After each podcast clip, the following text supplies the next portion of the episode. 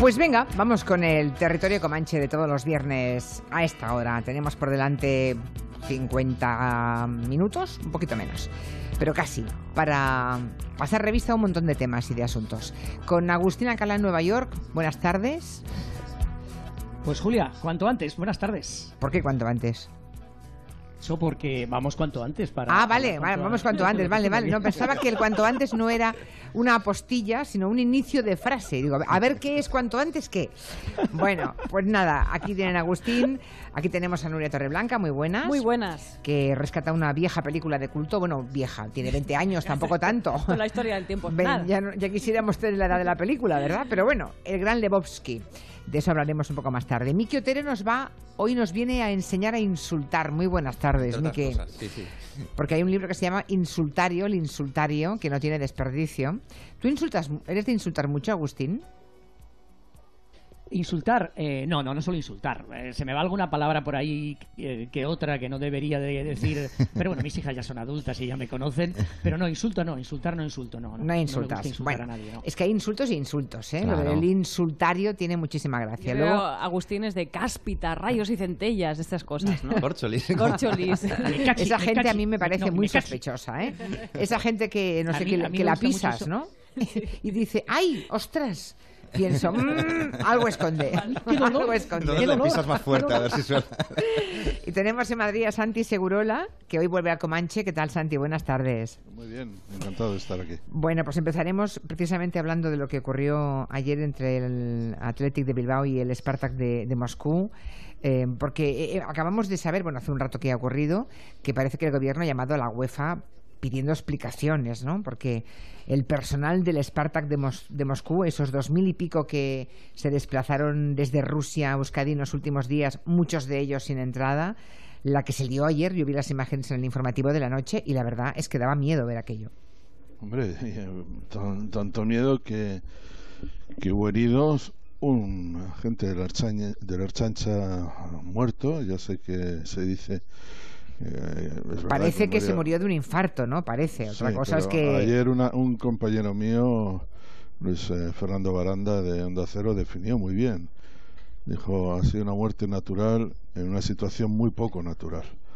Y es verdad, es decir, no hay pues, la, la tensión y la violencia, la agitación, lo desagradable del momento también pusieron eh, en peligro la vida de esta gente y de mucha y, y- y- y- del pueblo llano. Bilbao durante mm, varias horas fue escenario de, de una situación muy poco normal, muy desagradable, de una violencia extrema con los evidentemente con los hinchas violentos, los hooligans rusos del Esparta de Moscú que tienen eh, sobre sí además una una pesa sobre ellos una categoría de, de- de violencia enorme. De hecho, uno de los que viajaban a Bilbao fue detenido, en, me parece que fue en Frankfurt, eh, eh, por la policía alemana y entregado a Francia porque este era un hombre perseguido por la policía francesa después de los incidentes que estuvieron a punto de costar la vida a un hincha inglés en la Eurocopa del 2016. Pero también hay que hablar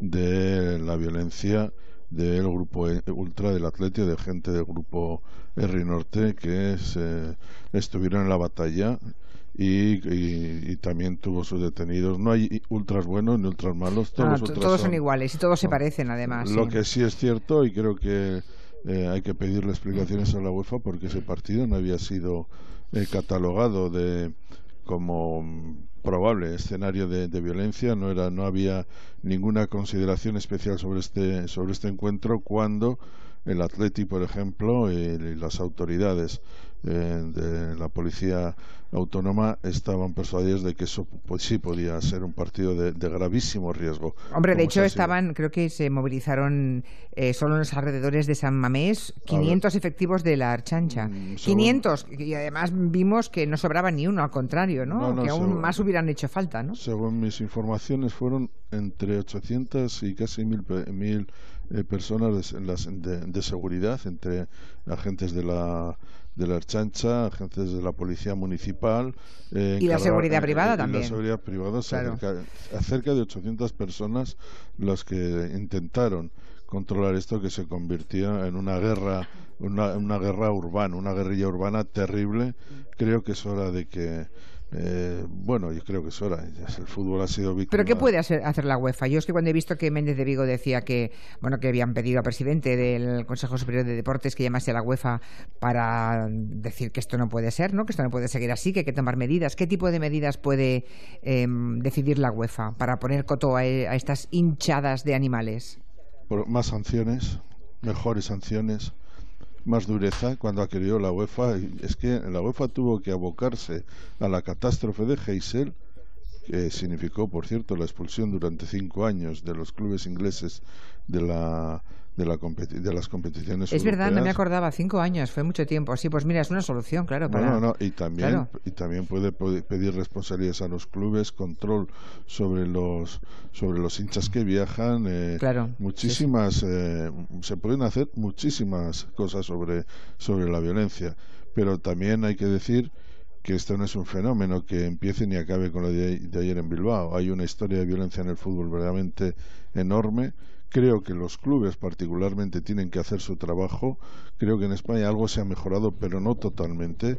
Hay también un, hay grupos o grupúsculos soterrados que cuentan, no sé si con la ayuda de los clubes, pero con una cierta eh, no, no sé la palabra, qué palabra decir, pero no colaboración, pero se les atribuye un, un papel que para mí no debe tener en ningún caso. Eso de que haya grupos que porque son más violentos se consideren mejores hinchas y ocupen puestos en los estadios mejores que otros, porque se dice que son eh, animan más o son más están más eh, engarzados con los clubes a mí me parece que no esta gente tiene que desaparecer del escenario y no puede contar no solamente con la menor ayuda sino con la menor simpatía. Y por ahí empieza no solo aquí no solo en España en todos los lugares. Ahora hay que decir que hay un fenómeno de violencia muy importante con los rusos esto, en Rusia estuvo prácticamente fuera del mapa del fútbol durante 20 años después de la caída del comunismo y antes porque no viajaban.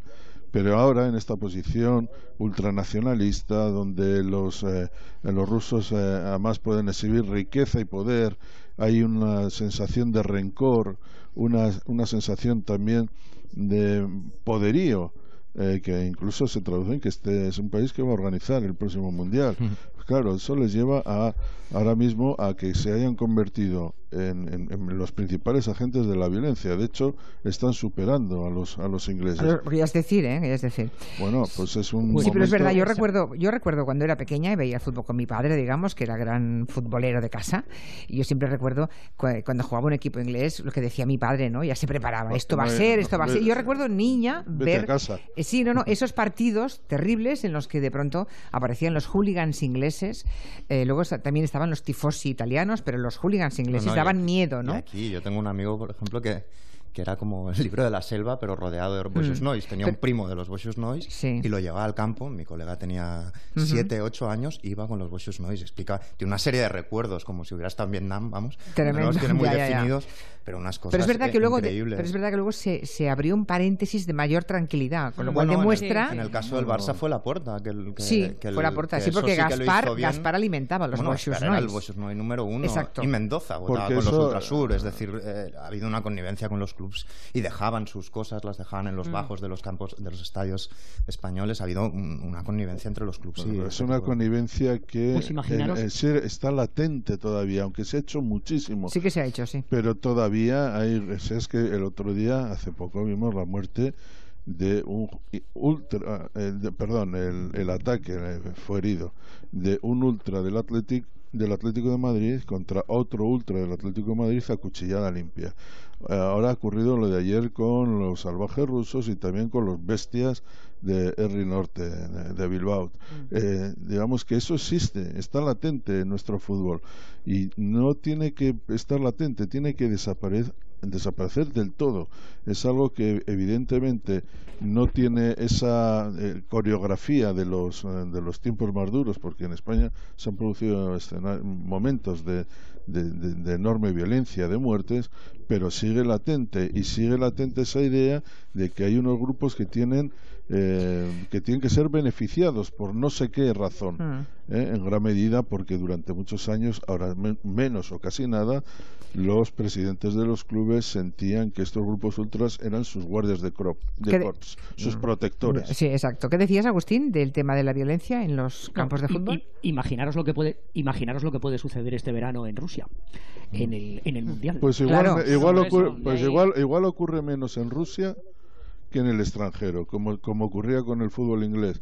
El fútbol, los hooligans ingleses han sido mucho más violentos mm. fuera de Inglaterra que en Inglaterra, en gran medida también porque la policía inglesa, las autoridades británicas, fueron las más rápidas en reconocer el problema y, y, efectuar los controles dentro de su propio país. Los, los mayores problemas de los hooligans se han generado habitualmente eh, fuera de, del Reino Unido y me da la sensación de que eh, bueno en, casa les deben controlar su propia policía. claro y, además sin contemplación. Y, además, esperemos. y además en este tipo de régimen yo creo que Rusia va a querer va a querer dar una imagen muy concreta y todos sabemos cuál de mm. durante el mundial. Pero lo que sí es cierto es que sus hinchas ya en la, Eurocopa, en la Eurocopa de 2016 sus hinchas no sus ultras armaron unos problemas de campeonato, sobre todo en Marsella, que convirtió a Marsella en una ciudad en guerra. Pues ahora creo que el día 15 de marzo vuelven los ultras del Marsella a Bilbao, dicen, ¿no?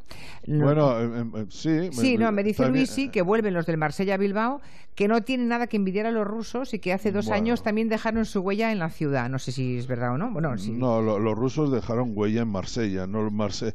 Sí que hubo. no, no, no. Estoy habla de los de Marsella en Bilbao. Sí, pero eh, ha habido en algún momento. Evidentemente hay una historia también de los hooligans de Marsella, sobre todo en una visita con un célebre capo de los ultras eh, de Marsella, Santos Mirasierra se llamaba, mm. que generó unos problemas terroríficos en el viejo Manzanares.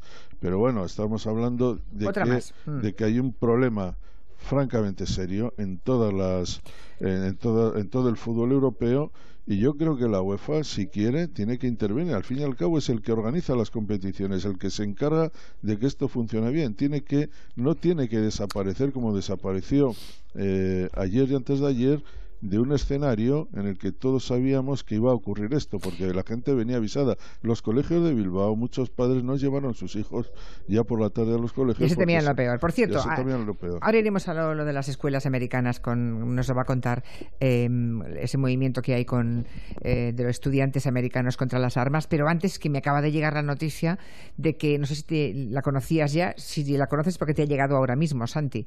Parece que la Federación Inglesa ha sancionado a Pep Guardiola por llevar el lazo amarillo, eh, mandando un mensaje político que por lo visto no ve con buenos ojos o que no tolera la legislación de, la Federación Inglesa y que tiene hasta el próximo, no, es, es de ahora mismo en la noticia, que tiene hasta el próximo lunes 5 de marzo para responder a las acusaciones, ¿no? Es decir, de que lleva ese lazo para mandar un mensaje político. Mm, no sé cuál es la reglamentación de la Federación Inglesa sobre estas cuestiones pero hay otros signos que tienen que ver, no sé si con la política o con ciertos momentos de la de la historia que en el fútbol inglés han sido bastante habituales, el poppy, por ejemplo. Sí, porque ellos son ellos son muy de lazos, además, Santi, ¿eh? Exactamente, yo, yo, el poppy famoso por, lo, por la guerra de 1914 que ellos consideran con toda la razón muy patriótico y tal, pero no sé, no en todos los países se ha permitido.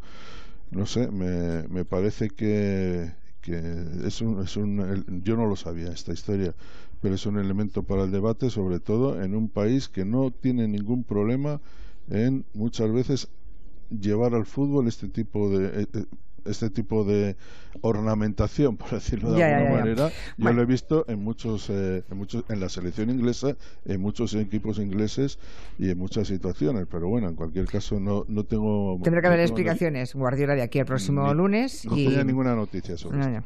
Bueno, eh, vamos a hablar de. La mejor respuesta, Julia, te iba a decir, Julia, la mejor respuesta quizá es del Manchester City, que le ha ofrecido a Guardiola 22 millones de euros por renovar, con lo cual no debe estar muy preocupado por los, por los lazos que lleve si hace propaganda unos a otros. ¿eh? ¿22 millones de dólares? por, por temporada. 22 millones de euros. Ah, de perdón, euros. de euros. Bueno, sí, es lo mismo, casi estamos en paridad. No, ¿eh? Es más alto. El, Sí, sí, casi sí. Sí, el euro 20 que el sí, sí, 22 Más alto, millones de alto, ¿no? euros cada temporada. Bueno, renovar. pues, Vale, eh, vale, así- ya me habéis dado la tarde. Bueno, eh, vamos a escuchar a una joven, se llama Enma González. Puede que su voz y su imagen esté fijada en la retina. Si ustedes la han visto, seguro que la recuerdan. Eh, los americanos la han visto mil veces en los últimos días. Es una de las supervivientes del tiroteo de la escuela de Florida. That number of gunshot victims will go up, and the number that they are worth will go down. To you. To every politician who is taking donations from the NRA, shame on you. Emma González le preguntó con, con ese verbo encendido, emocionado, rabioso, ¿eh? enfadado al presidente de su país, a Donald Trump, que cuánto dinero estaba recibiendo de la Asociación Nacional del Rifle. Es curioso que haya un movimiento, no sé hasta qué punto es más pequeño de lo que creemos en Europa o no, o tiene ya una proporción considerable, jóvenes, movimientos estudiantiles en Estados Unidos para frenar las armas en los colegios, porque recordemos que al presidente lo que se le ha ocurrido es que vayan armados los profesores. Eh, yo, Julia, no sé si esto es una moda, un- una flor de un día, un movimiento que está para quedarse y que va a ser capaz de arrastrar a todo el que se ponga por delante, incluido Donald John Trump, al que en este momento todavía sigo viendo y llevamos una hora y seis minutos de discurso ante un grupo ultraconservador en el que no te puedes imaginar las cosas que está diciendo. Eh, por cierto, ha tenido tiempo incluso para verse en la televisión y fijarse en la calva que tiene detrás. Se ha fijado y ha dicho que está peleando contra ella, porque todos tenemos que pelear en este país. Entonces él se ha fijado. Ha- Está siendo un discurso realmente un poco, eh, bueno, típico de, típico de Trump. Pero estos chicos, mm, dos cosas. Los lucky ones, es decir, los supervivientes de esta Sí. última matanza de Parlan en Florida, tienen como objetivo el reducir el número de armas que hay en las calles norteamericanas y acabar con los permisos para que gente de 18 años, por ejemplo, pueda comprar ese rifle que llevó Nicolás Cruz, que es un rifle semiautomático simplemente para matar. Es un rifle de guerra.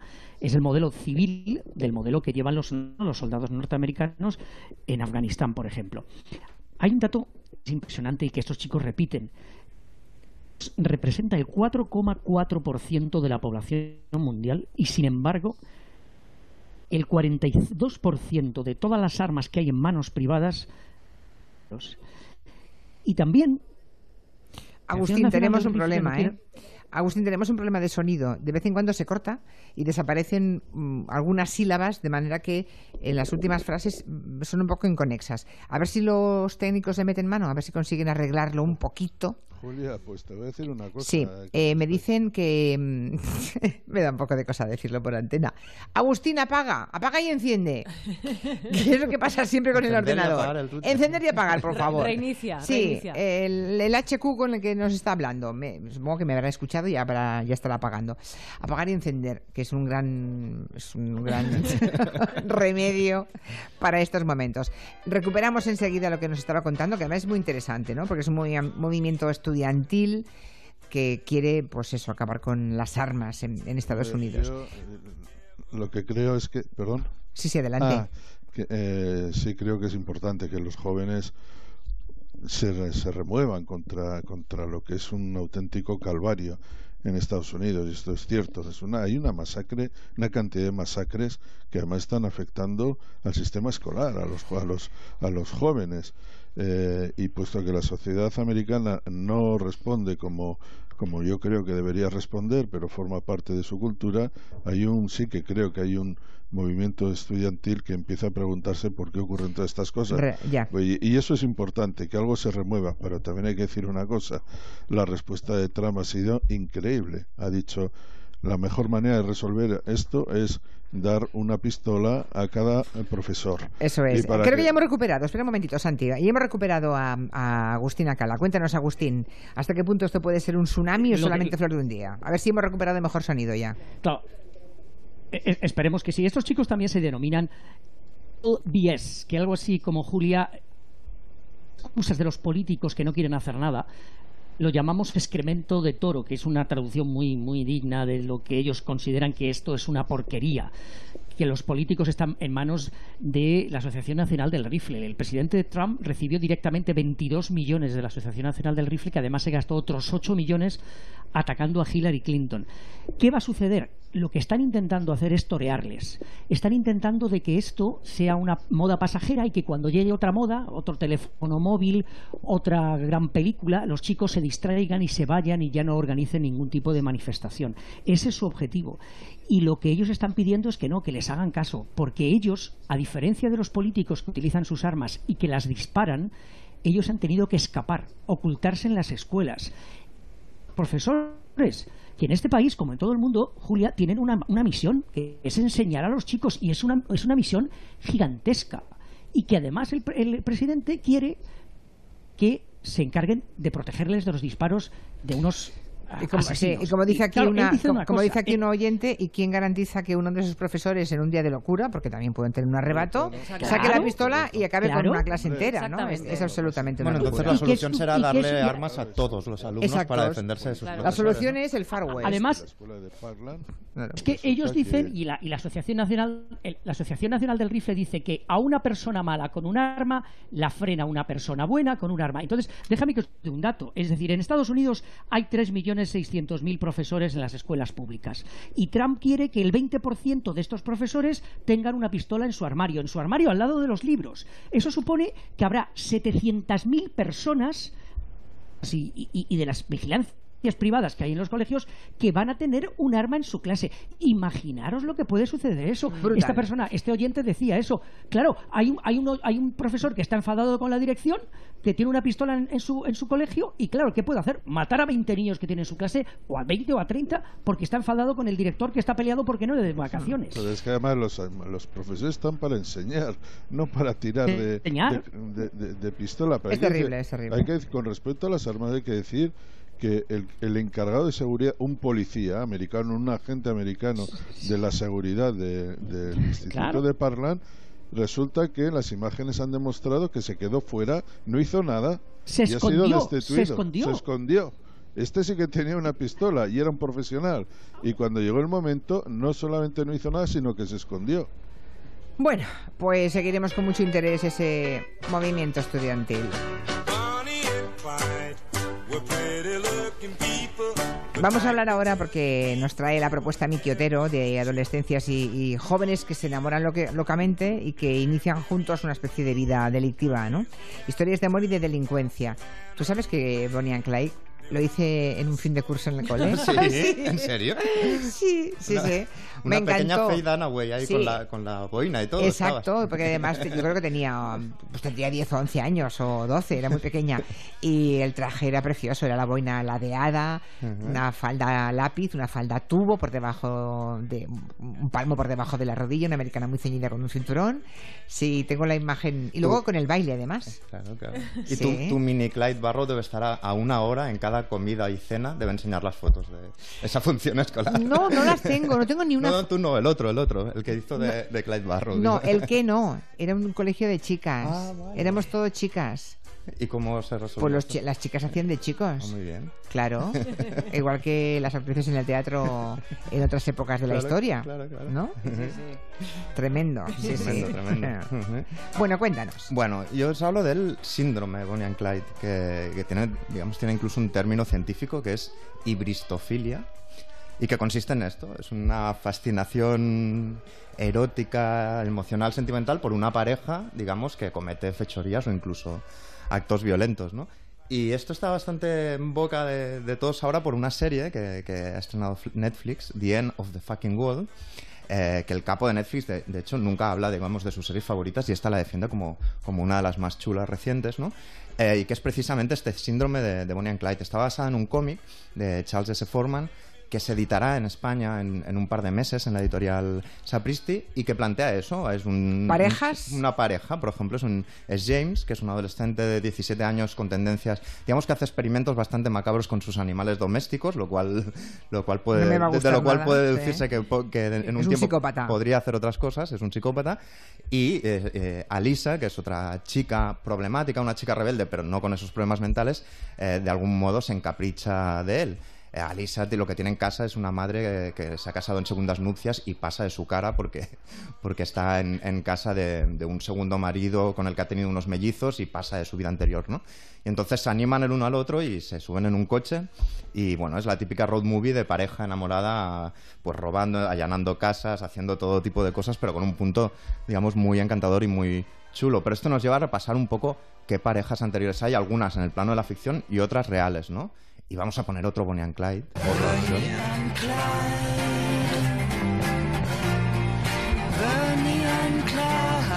¿Qué es esto? No me, suena, me suena de nada. Bonnie and Clyde, es, Serge Gainsbourg y Brigitte Bardot. Hay, hay, buena competencia ahí, ¿eh? Como Bonnie, Brigitte Bardot. no está mal. No, no lo recordaba para nada. Claro, esta sería la pareja que da un poco nombre, digamos, al, síndrome eh, del que hablamos. Y la historia, muchos oyentes ya la conocerán, es, es eh, fotogénica, legendaria y, vamos, encantadora por momentos, ¿no? Es Bonnie Parker y Clyde Barrow que, fueron enemigos públicos entre el año 31 y 34 porque estuvieron robando gasolineras, bancos, comercios durante la Gran Depresión y esto pasaba mucho durante la Gran Depresión. La gente como tenía mal resuelta su vida y tenía problemas eh, económicos se enamoraba de alguna manera de los, de los malhechores, ¿no? de los forajidos, etcétera, etcétera. ¿no? Por ejemplo, eh, cuando iban a ver películas de James Cagney, de, cine negro, mm. aplaudían cuando salía James Cagney, pero antes de la película, que John Edgar Hoover, el del FBI, siempre hacía un mensaje institucional, la gente lo abucheaba. Es decir, en esos años de crisis, cuando cuando digamos el poder no resuelve tus miedos y tus problemas económicos, sueles empatizar con, los, eh, con las fechorías y, con los, malotes, ¿no? La película, digamos, la segunda más versión más famosa de Bonnie and Clyde, la primera sería la de tu colegio, por supuesto. La segunda es la peli del 67 de, de Arthur Penn con esa con esa Faye Dunaway con, con boina y jersey de cachemira Em, de color amarillo encantadora es poco. Y por otro lado está Warren Beatty, que bueno, que no lo hace mal tampoco con su sombrero y con su chaleco. Ay, pobre. Eh, Era guapísimo Warren Beatty en aquella época. Que no lo hace ¿eh? mal. No lo hace mal. Digamos que no lo hace mal. Le digamos, no desentona tanto. Pero, y entonces refleja, yo creo que con encanto, digamos, la, la pareja original, que además de armas, como seducían al, a, digamos, a las masas, era por, por, su fotogenia y por su historia, ¿no? Eh, Bonnie, por ejemplo, bueno, tuvo una vida complicada, tuvo un padre que los abandonó, tuvo un primer marido que la trataba fatal, estudió poesía, de hecho, eh, The Story of Bonnie and Clyde es un poema que se publicó en todos los periódicos, lo cual alimentó mucho la leyenda. Es decir, es una historia curiosa y de hecho Clyde Barrow, por ejemplo, mandaba eh, cartas a los fabricantes de coches diciendo que corrían mucho y que le iban muy bien. Por ejemplo, envió una a Ford y Ford la utilizó como anuncio durante la época en que ellos estaban perseguidos. ¿no? Digamos que esta es una de las leyendas de, de, pareja de forajidos más conocida, pero hay, hay más, ¿no? Hay más y vamos a meternos en situación con una canción. Espera, espera, que no entra. Ahora.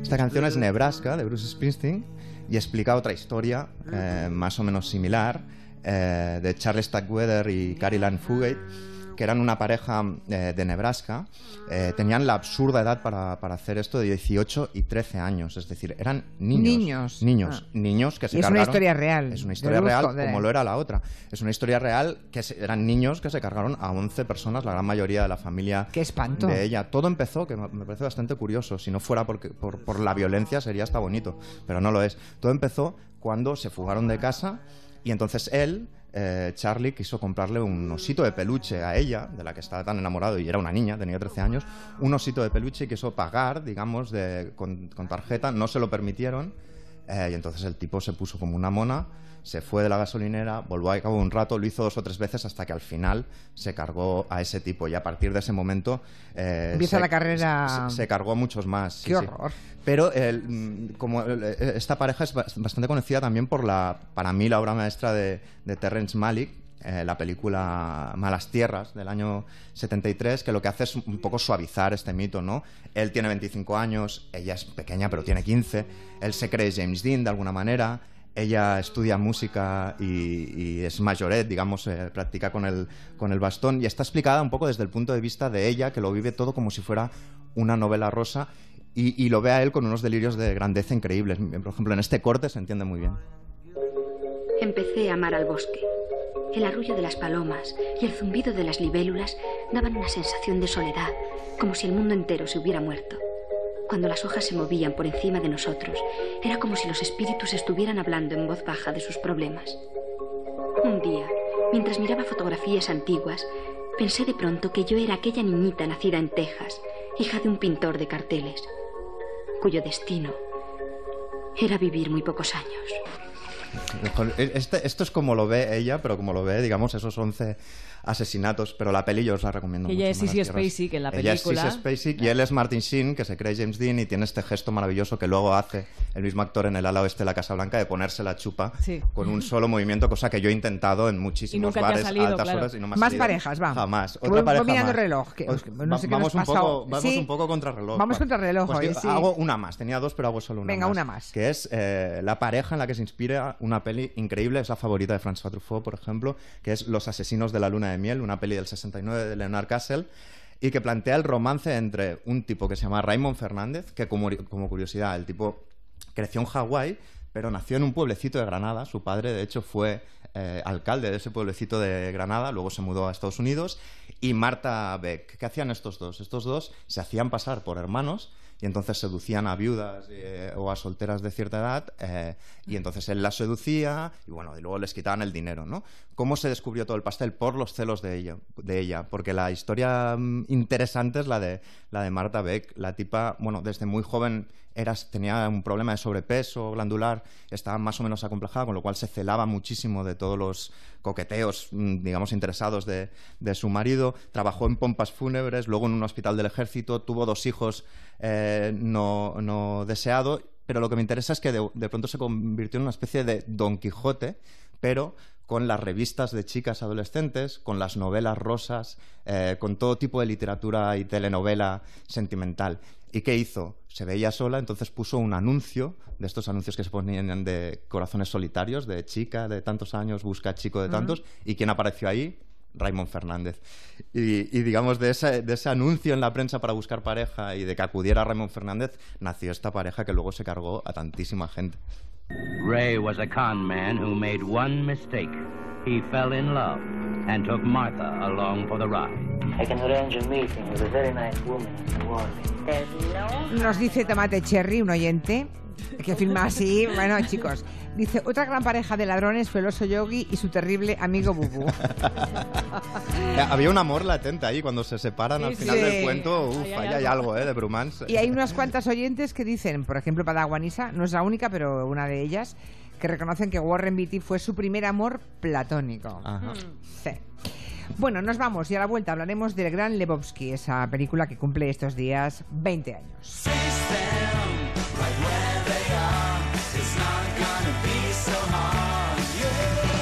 De 3 a 7 en Onda Cero, Julia en la Onda. Con Julia Otero.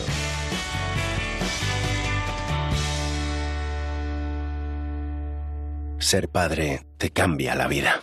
Sobre todo en esos primeros años en los que de hecho no tienes vida. ¿Te has preguntado si ser padre compensa? Compensa. Ya está a la venta el cupón del Extra Día del Padre de la ONCE. El 19 de marzo, 17 millones de euros. Compensa y mucho. Liquidaciones, liquidaciones, liquidaciones. Somos los más baratos. Electrocasión. Lavadora Bosch Vario Perfect 1200 revoluciones A+++ por solo 269 euros. Televisor LG 43 pulgadas 4K UHD con Smart TV y Wi-Fi por tan solo 399 euros. Electrocasión. ¡Corre que se acaban! Conoce todas las ventajas del seguro de automóvil de AMA, amplia red de talleres, ITV y gestoría gratis, reparación y sustitución de lunas, tratamiento anti lluvia gratuito y el nuevo servicio Manitas Auto para pequeñas operaciones como configuración de dispositivos electrónicos. AMA, la mutua de los profesionales sanitarios. Infórmese en amaseguros.com en el 902 30 30 10 o en la aplicación móvil. Hola, soy Concha, Concha Velasco. Hace ya tiempo que les vengo hablando de ducha manía y de las ventajas que supone cambiar la bañera por un plato de ducha. Una ducha con suelo antideslizante, con su mampara de seguridad y sin temor a resbalones traicioneros. Pues ahora Ducha Manía les ofrece una ventaja más, la financiación, sí, sí. Pueden cambiar su bañera por un plato de ducha desde solo 990 euros. Paseo del Molino 6, Madrid, 91 468 4907 o duchamanía.es. ¿Necesita un taxi? Radioteléfono pide taxi. 91 547 8200. La mayor flota de taxis y eurotaxis de la Comunidad de Madrid. Al llegar a Barajas, llámenos y le recogeremos en nuestro punto de encuentro. Aceptamos pago con tarjetas de crédito y puede obtener factura oficial de cada servicio. 91 547 8200 o pidetaxi.es. Honda Cero Madrid 98.0. Rebajas a dama grande en muebles, así no se entera la gente. En Muebles a Dama grandes rebajas. Ahora sí, General Ricardos 190 Metro Oporto. Mueblesadama.com. Se puede pagar en 30 meses sin intereses. Rebajas, muebles a dama. Creo que es una historia que hay que volver a ver, porque la primera vez se te escapan cosas, como en el sexto sentido, ¿sabes? Después del éxito de la gira, volvemos a Madrid, al Teatro Marquina.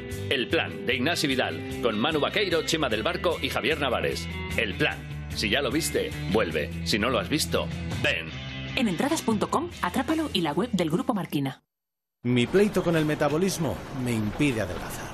El tratamiento triple metabólico está pensado para que tu metabolismo se ponga a trabajar para tu salud y para tu figura. Firma la paz con tu metabolismo con el nuevo tratamiento triple metabólico de Adelgar y ahorra un 40%. Llámanos 91 577 44 77. Electrocasión, liquidación permanente de electrodomésticos nuevos de las mejores marcas hasta con un 50% de descuento y garantía del fabricante. Electrocasión, corre que se acaban.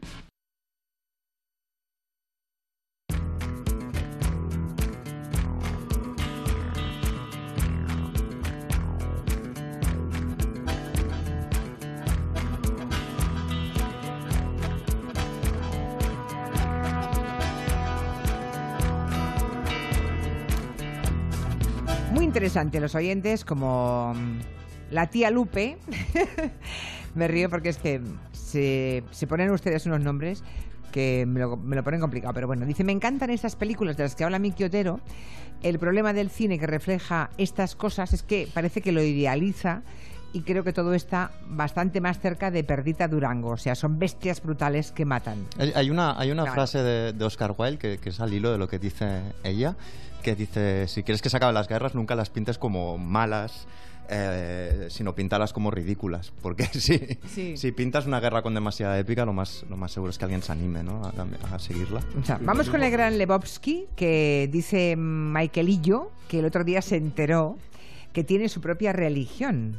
Sí, sí, esto, lo de Lebowski ¿Ah? es un mundo entero. ¿eh? 20 años hace que se estrenó, estos días se cumplen 20 años, Sí. y vamos a recordar esa, esa película. Se estrenó el 15 de febrero de 1998 en el Festival de Berlín con sus directores que eran unos jovencísimos hermanos Cohen. Es la primera película de culto de la era de Internet. Atención, entre comedia negra y gamberrada. El protagonista es uno de estos que va a quedar para la historia del cine Ah. como icono popular. Es el Nota, el personaje interpretado por Jeff Bridges. Con 20 kilos de más como mínimo, ¿no? Como, pero le Estaba sentaban, un poco... le sentaban sí, pero- muy pero- bien, ¿eh? ¿Lo recuerdo mal o estaba muy orondo en la Sí, película? es- claro, claro, se ¿verdad? trata de eso, de una barriga cervecera, de un tío bastante dejado, bastante vago, era un poco el encanto del personaje, ¿no? Y, y su, su- bueno, además su vestuario, porque este, este vestuario inspiró, no solo identificó mucha gente ese vestuario con su vida real, que eso es lo triste, aunque no lo supieran, sino también muchos carnavales se disfrazaron con ese personaje, con, con ese nota, ¿no? Por ejemplo, hace un ratito nos ha contado también JF León, nos ha escrito en el Twitter, nos decía que hay una tienda en Washington que está íntegramente dedicada al gran Lebowski. Todo Anda. es merchandising de Lebowski, sí. La historia es un poco surreal, es una de las más graciosas, según Amenábar, de la historia del cine. Eh, es, el nota es un tío que trabaja en una bolera, a él lo confunden con otro hombre y empieza a recibir amenazas, intimidación, hasta que al final un matón se le cuela en casa y se le mea en la alfombra. Entonces, para él, aquello es la gran catástrofe. Se siente ultrajado porque él adora su alfombra. Entonces, reclama venganza porque eso no se puede hacer. Vamos a recordar un pequeño fragmento. Podía vivir tranquilamente con una mancha de pis en la alfombra. Ya. Pero qué va, tío, más Putos complicaciones. No cambia nada. Putos nazis. ¿Eran nazis, Nota? Venga, Donny. Amenazaban con la castración. Ya, ¿Y te las vas a dar de fino? No. ¿Me equivoco? Bueno, quizá no. Esos tipos Me- eran nihilistas, decían continuamente que no creían en nada. Nihilistas. Hay que joderse.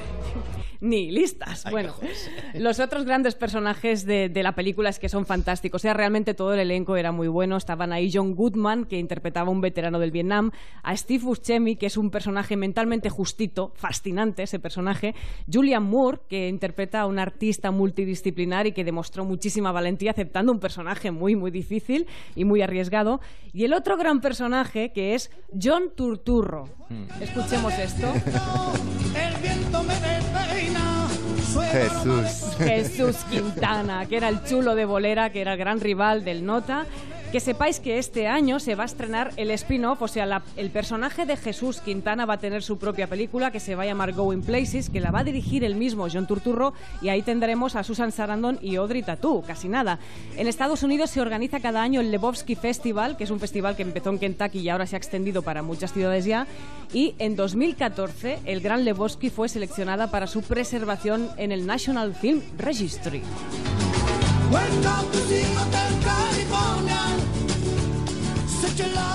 Creo que hemos recuperado por fin a Agustina Calá, ¿verdad? ¿Estás bien ya? Aquí, aquí estamos. Aquí bueno, estamos. ya no te entrecortas, por Dios. Eso de, de- de- de cada 10 sílabas, tres desaparecen. Es tremendo. Déjame que le pregunte a Santi Segurola por Forges, porque mm, ah, ayer hablamos mucho de él. en el- bueno, hablamos todos mucho de él y seguimos pensando muchos en él. Y no tocamos su faceta futbolística. Yo imagino que de vuestra época, de tu época en el país, debes conocerle mucho, ¿no? Bueno, yo a, a él personalmente he estado tres o cuatro veces con él, conozco mucho más a, a su hermano Rafael Fraguas, que Sí. fue compañero mío durante muchísimos años y con el que estuve ayer en, en- en el tanatorio. Y bueno, sí, era uno de los nueve hermanos eh, Fraguas eh, y sin embargo eh, Forges era el único hincha del Atleti de Bilbao. Era- Es curioso, ¿y de dónde le venía la- la- ser seguidor de tu mismo equipo? Por cierto, Santi, que eso debe unir mucho, ¿no? Bueno, el Athletic no es un club cualquiera, es un ya. equipo, es uno de No todos se lo pueden permitir ser hinchas del Athletic de Bilbao. Es un- no, es un club Por que siempre supuesto, ha tenido muchas simpatías en toda España. Hubo, se decía que es algo muy habitual, ¿no? Si en los años 50 todo el mundo era del Athletic, no lo sé, si era, si, si por, por ser de aquella época, porque fue una época muy gloriosa por parte del Atlético con aquella famosa delantera Iriondo, Venancio, eh, Zarra, Pa- Panicio y Gainza, por lo que fuera, eh, Forges era muy, muy hincha del Athletic. Además era un hincha que eh, en algunos de sus dibujos tenía esa capacidad para comprender también eh, al, Athletic, porque en los últimos años eh, ha sido un equipo con más grandes derrotas que con grandes victorias. Hay una ayer el club eh, justamente en un día terrible como el que fue antes de que sucedieran los acontecimientos en Bilbao, en la gran pantalla exterior que tiene el Estadio San Mamés colgó un vídeo que se ve desde toda la calle Pozas, un vídeo precioso con una viñeta de, de Forges, eh, pues viendo a un hincha del Atleti absolutamente exaltado, feliz, eh, cantando y tal, y eh, la mujer diciéndole al, al, al hincha y, y más o menos diciéndole y esto y, es- y esto que estás haciendo es después de la derrota porque fue después de la de- después de la derrota con una de las finales contra el Barça de Guardiola que fue una paliza enorme. Y sin embargo digamos que esa relación de Forges con el Athletic con la vida en general era siempre amable no era de una persona buena. Y, y su relación con el Athletic ha sido tremenda. El Athletic hay que decirlo que ayer le hizo yo creo que un buen ya desde la mañana con un tuit que, que eh, publicó en todas las redes sociales con este vídeo en, en el Estéreo Samamés le hizo un homenaje al que yo creo que es uno de sus hinchas más famosos. No te creas, hay muchos hinchas actores eh, y alguna actriz que son hinchas del Atlético y no son de Bilbao ni vascos. Eh, ya, vale, bueno, no, pero bueno, pero que es más difícil que esas cosas ocurran, ¿no? haremos una lista y te sorprenderás. Vale, vale, pues ¿eh? nada, nos traes la lista el próximo día de los hinchas del Atlético de Bilbao, que no son vascos. El actor Molero, el, el, actor de Los Serrano, ese es un hiperhincha del Atlético. Ay, el de Laura Chanante. ¿Joaquín Reyes? No, eh, López. Julián, Julián López. Julián López, perdón. Julián López es un enorme hincha del Athletic. Muchas veces eh, acude a Bilbao, tiene muy buena amistad con jugadores y son gente que ya sus familias lo eran también. Y hay mucha gente, sobre todo en, Andalucía, en Castilla León y, en Castilla-La Mancha, muchísimo. Start spreading the news.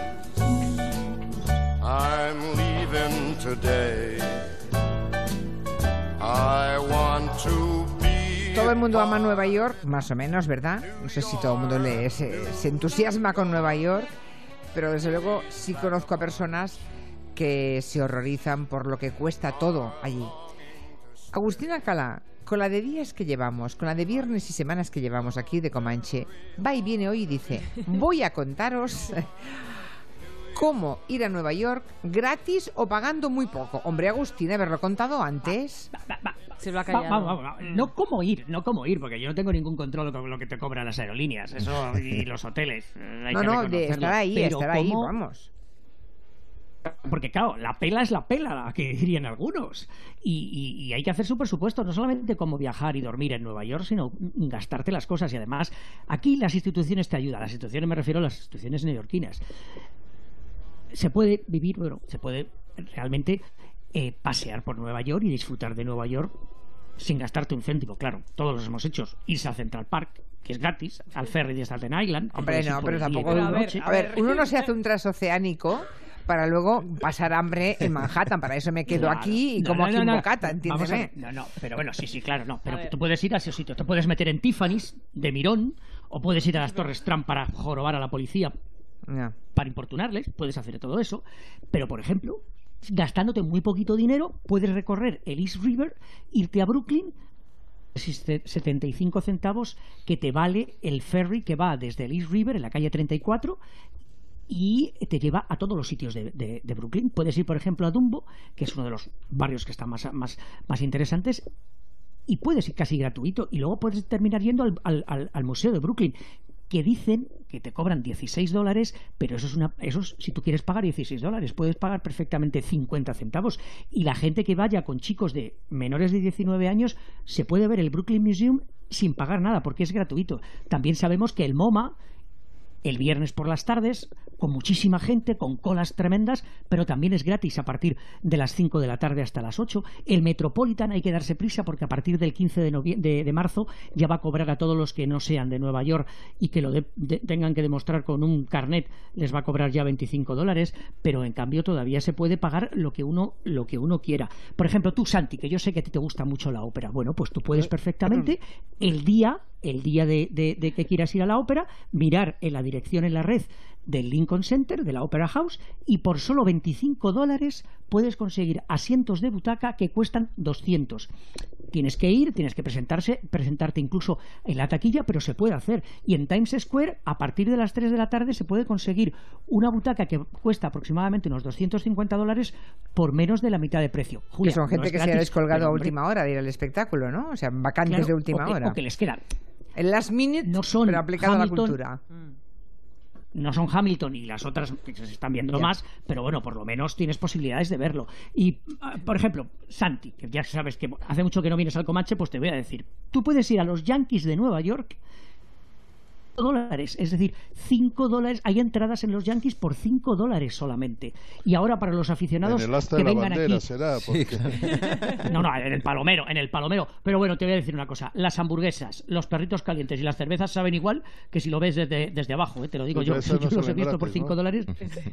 no, esos, no, esos no eso, es lo que, eso Pero, es en realidad lo que cuesta eh, lo que sube cuesta una el- el- cerveza. el- lo que cuesta eh, lo, lo que sube el precio de la, de la entrada porque en Estados Unidos Cerveza- todo está una cerveza preparado para comer después Una cerveza en el Yankee Stadium son 12 dólares. Pero bueno, por ejemplo, para ahora todos los aficionados de la NBA. Por los aficionados de la NBA, ahora mismo que los, que los eh, Knicks son horribles, que son malísimos, como llevan tantas temporadas, se pueden encontrar entradas y no hay que comprarlas en la reventa.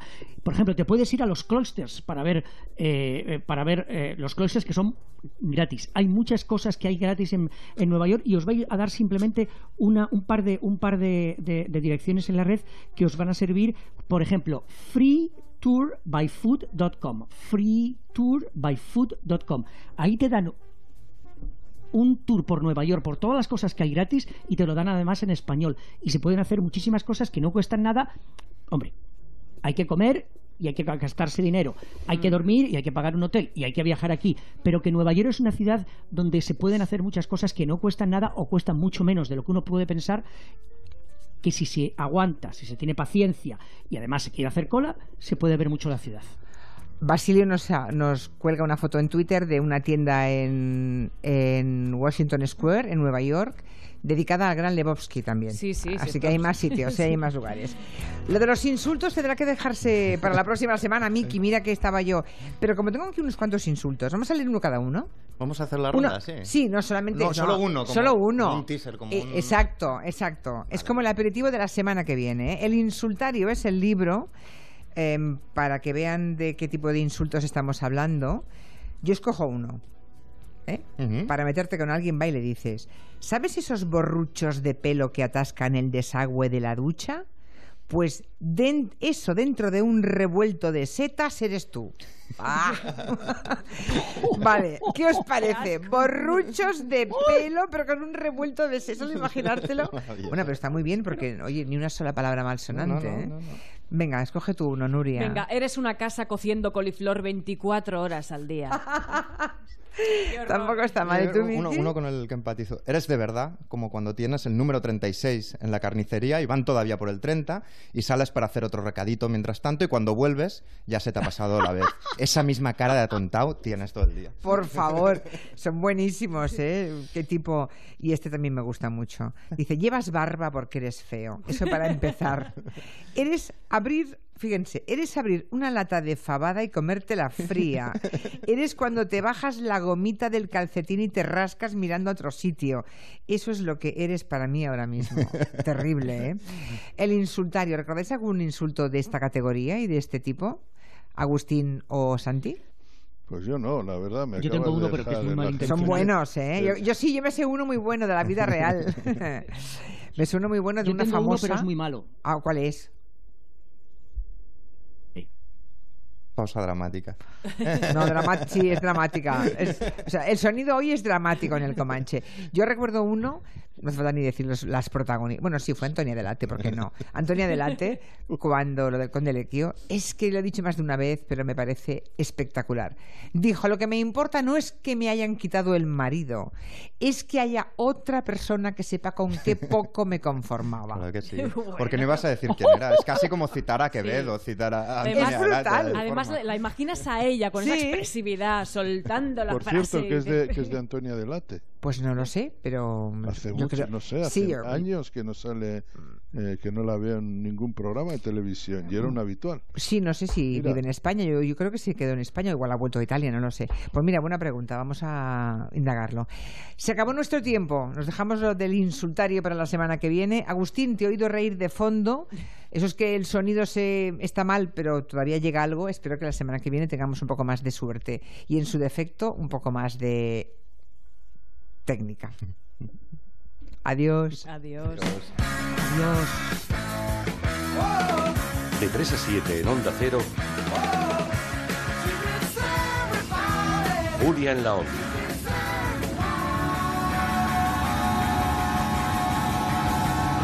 Julia Otero.